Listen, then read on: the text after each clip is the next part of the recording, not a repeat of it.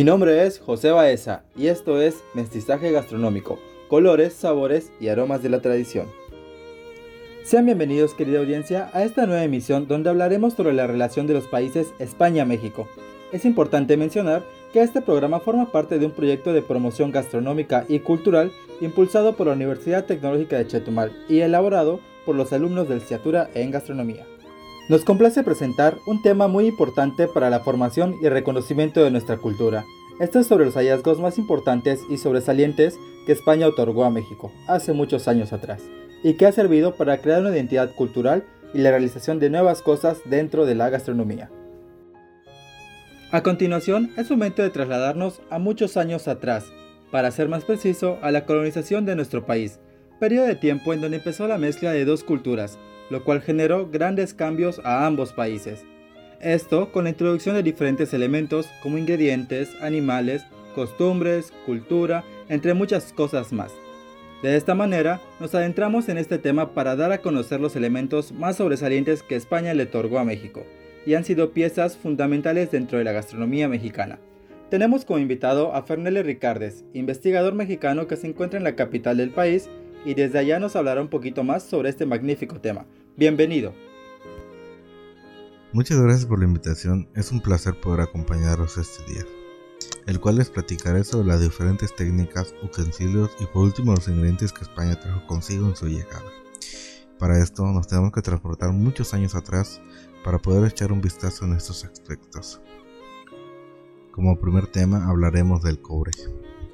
En los inicios de la conquista, los utensilios de metal comunes en Europa eran escasos y caros. Debido al tardado viaje, muchos españoles los reemplazaron por los utensilios de barro indígena.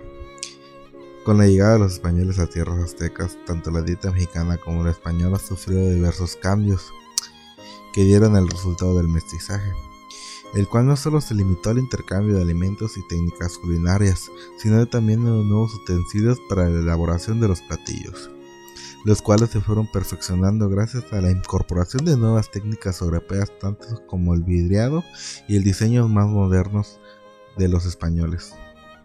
Entre los utensilios que trajeron los españoles podemos encontrar espátulas, embudos, coladores, tablas para picar, machetes para aplanar la carne, ralladores y molinos. Cuando empezaron a elaborarse panes usaban pozuelos para medir y las masas se extendían con palos. Los indígenas manejaron con maestría el oro, el cobre, la tumbaga y el platino. Y a pesar de que el cobre se trabajó en algunas partes, el origen de las tradiciones modernas proviene de la influencia española. Casi todas las ollas de cobre que se usaban en el país se elaboraban en Santa Clara del Cobre, en Michoacán. Según relatos después de la conquista, los artesanos que trabajaban el cobre recibieron un gran impulso de Vasco de Quiroga, quien mandó fundar muchos talleres donde se perfeccionó la técnica del martillado.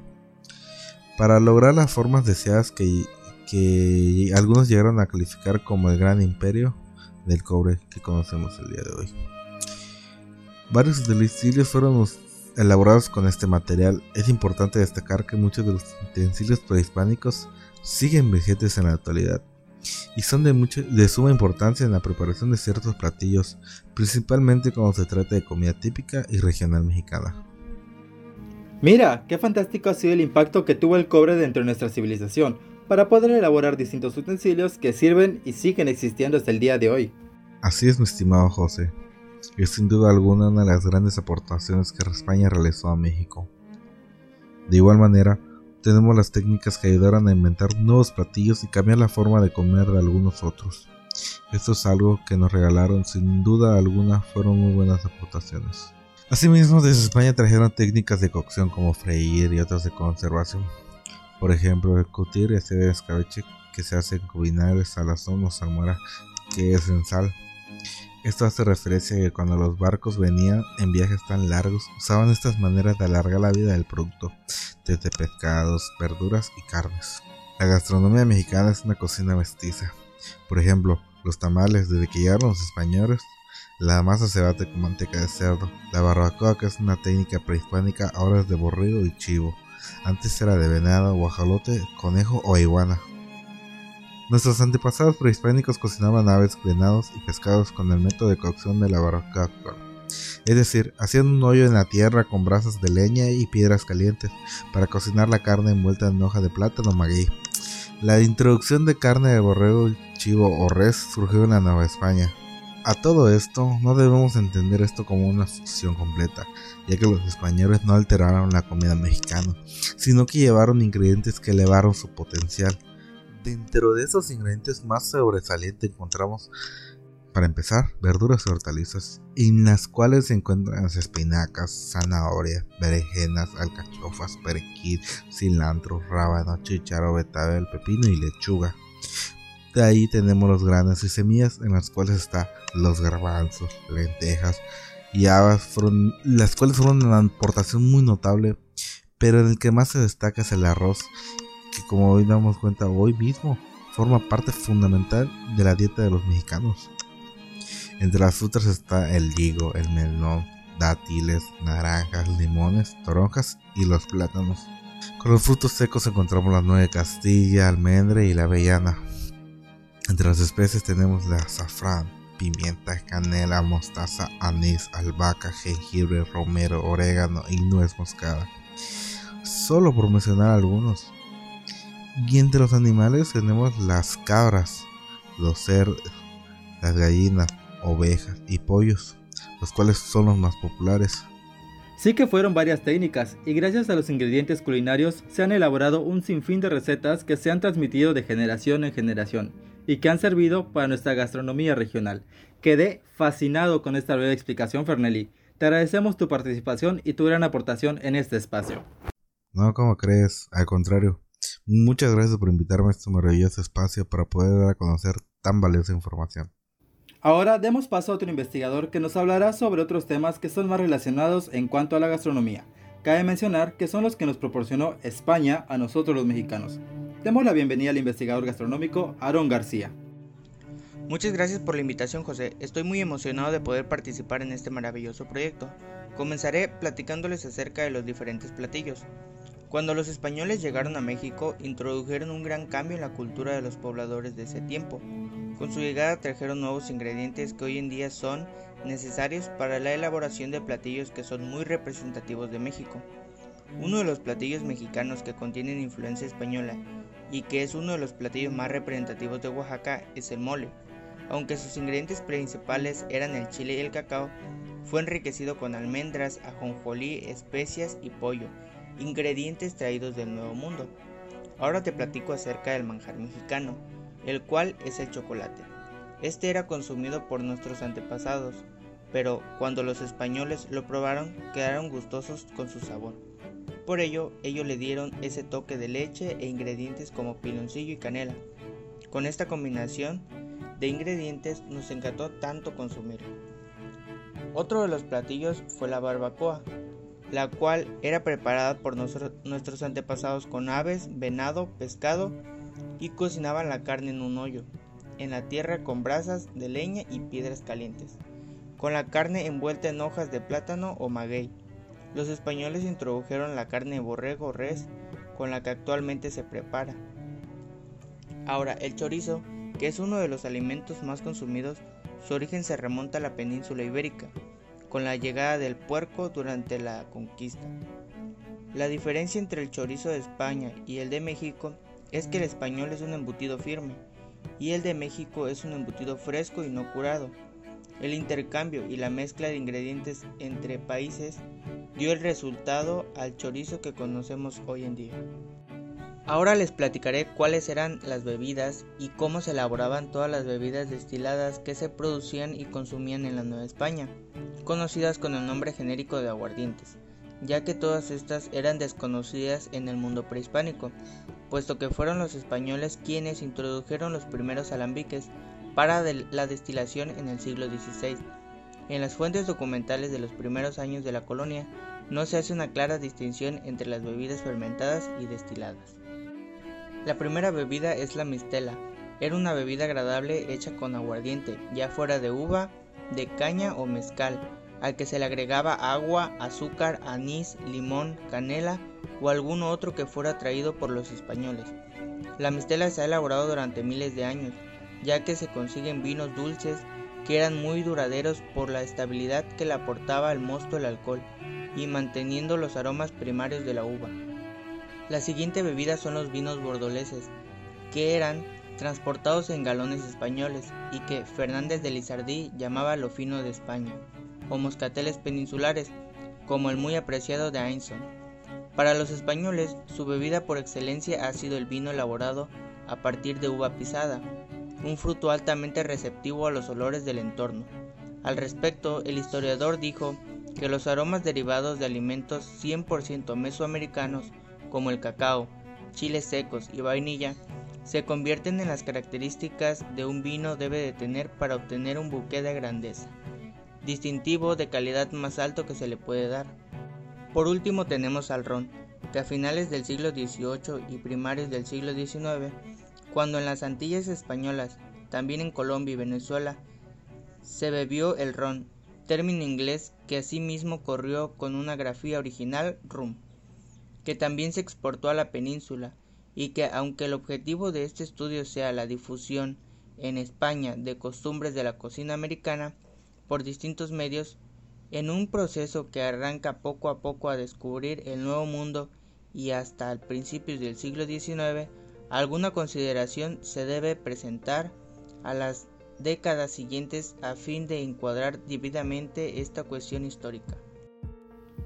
Los platillos que se introdujeron siguen presentes hasta el día de hoy en las mesas de las familias mexicanas, y sin duda alguna, la llegada de los alambiques cambió de manera drástica la evolución de las bebidas. Esto permitió la creación de más bebidas y el crecimiento de esta industria.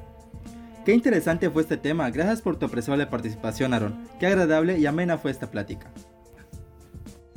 Muchas gracias por la invitación y en cualquier momento podría regresar con algún otro tema interesante.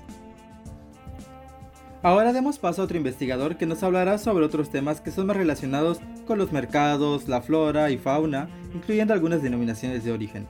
Cabe mencionar que son los que nos proporcionó España a nosotros los mexicanos. Demos la bienvenida al investigador gastronómico Alberto Juventino. Muchas gracias por la invitación. Estoy emocionado de poder participar en este maravilloso proyecto.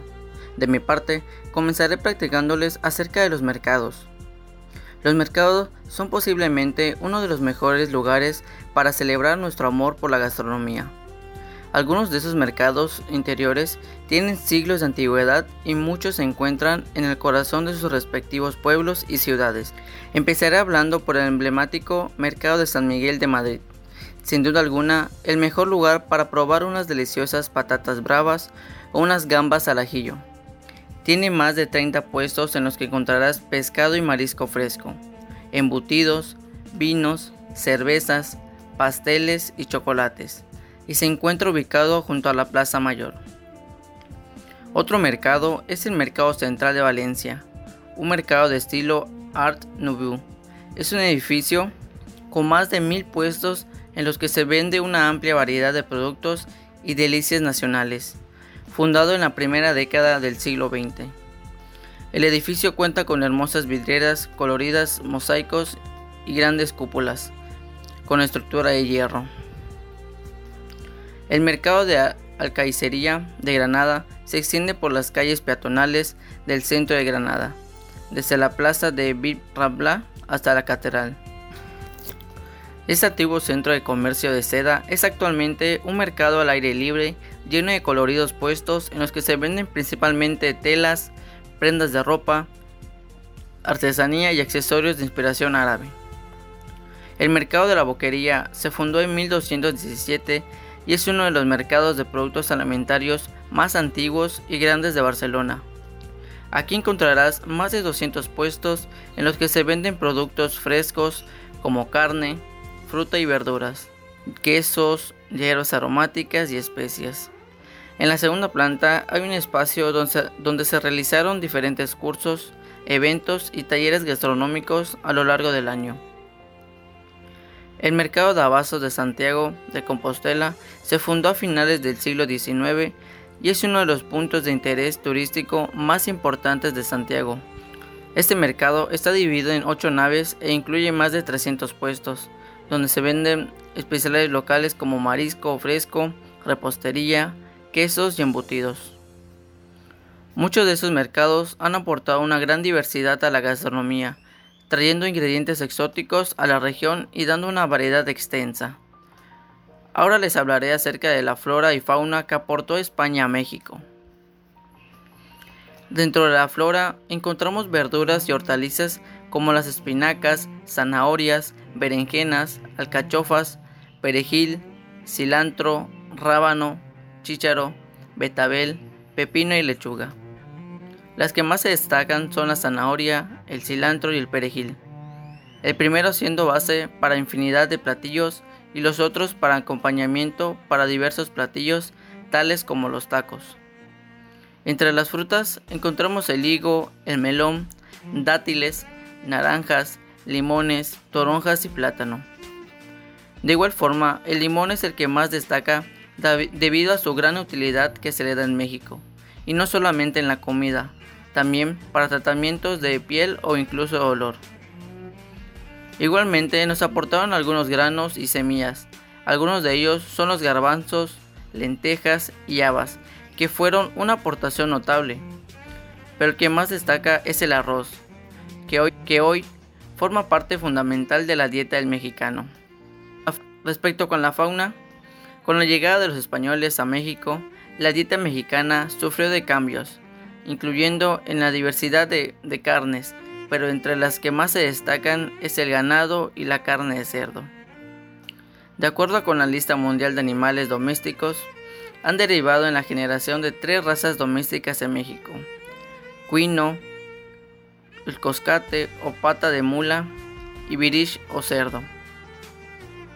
Estas razas fueron generadas de acuerdo con una serie de necesidades humanas, condiciones genéticas ecológicas y de alimentación que ajustaron a las poblaciones de cerdos para propagarse exitosamente y sobrevivir hasta nuestros días.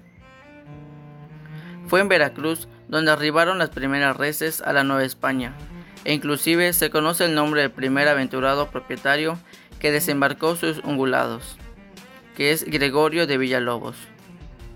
Los primeros rumiantes provenientes de las islas de Cuba y la Española llegaron a Pánuco en 1527, siendo el conquistador Nuño de Guzmán, su introductor a decir de Janap, el primer ranchero de México.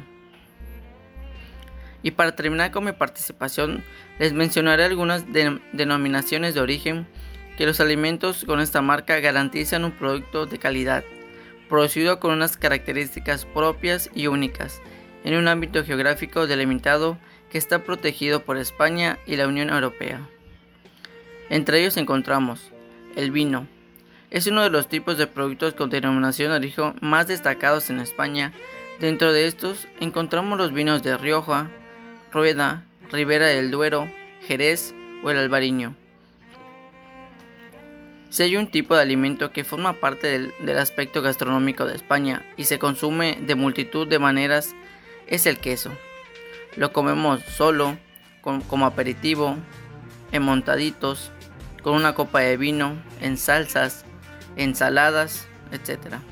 Y para ello, los que tienen denominación de origen son de los más destacados por las particularidades que poseen cada uno de ellos, y el máximo referente es el manchego. Por último, contamos con el aceite de oliva, este oro líquido tan preciado en España y que acompaña a tantas comidas y recetas como parte de su elaboración y como un ingrediente fundamental de las mismas. Entre estos encontramos una amplia variedad de, denominaciones de origen a lo largo y ancho del territorio nacional, siendo Andalucía donde más hay. Tanto la flora y fauna como las denominaciones de origen que se introdujeron siguen presentes hasta el día de hoy en las cocinas mexicanas y sin duda lograron ocasionar un gran cambio en la forma en la que comíamos anteriormente, aportando en la creación de platillos únicos y dando una gran diversidad Qué interesante fue este tema. Gracias por tu apreciable participación, Alberto. Qué agradable fue nuestra plática.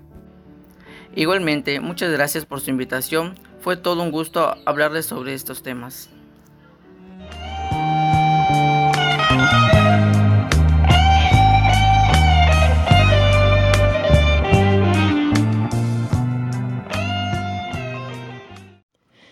¿Sabías que la especie más importante y la mayor contribución hacia la economía avícola es la gallina común?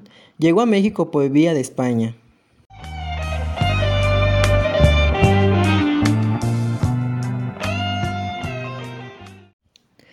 ¿Sabías que durante la época de virreinato los conventos mantuvieron grandes recetas de comida mexicana a través de los indígenas que servían en ellos como personal de cuidado, quienes dejaban las recetas íntegras mediante tradición oral?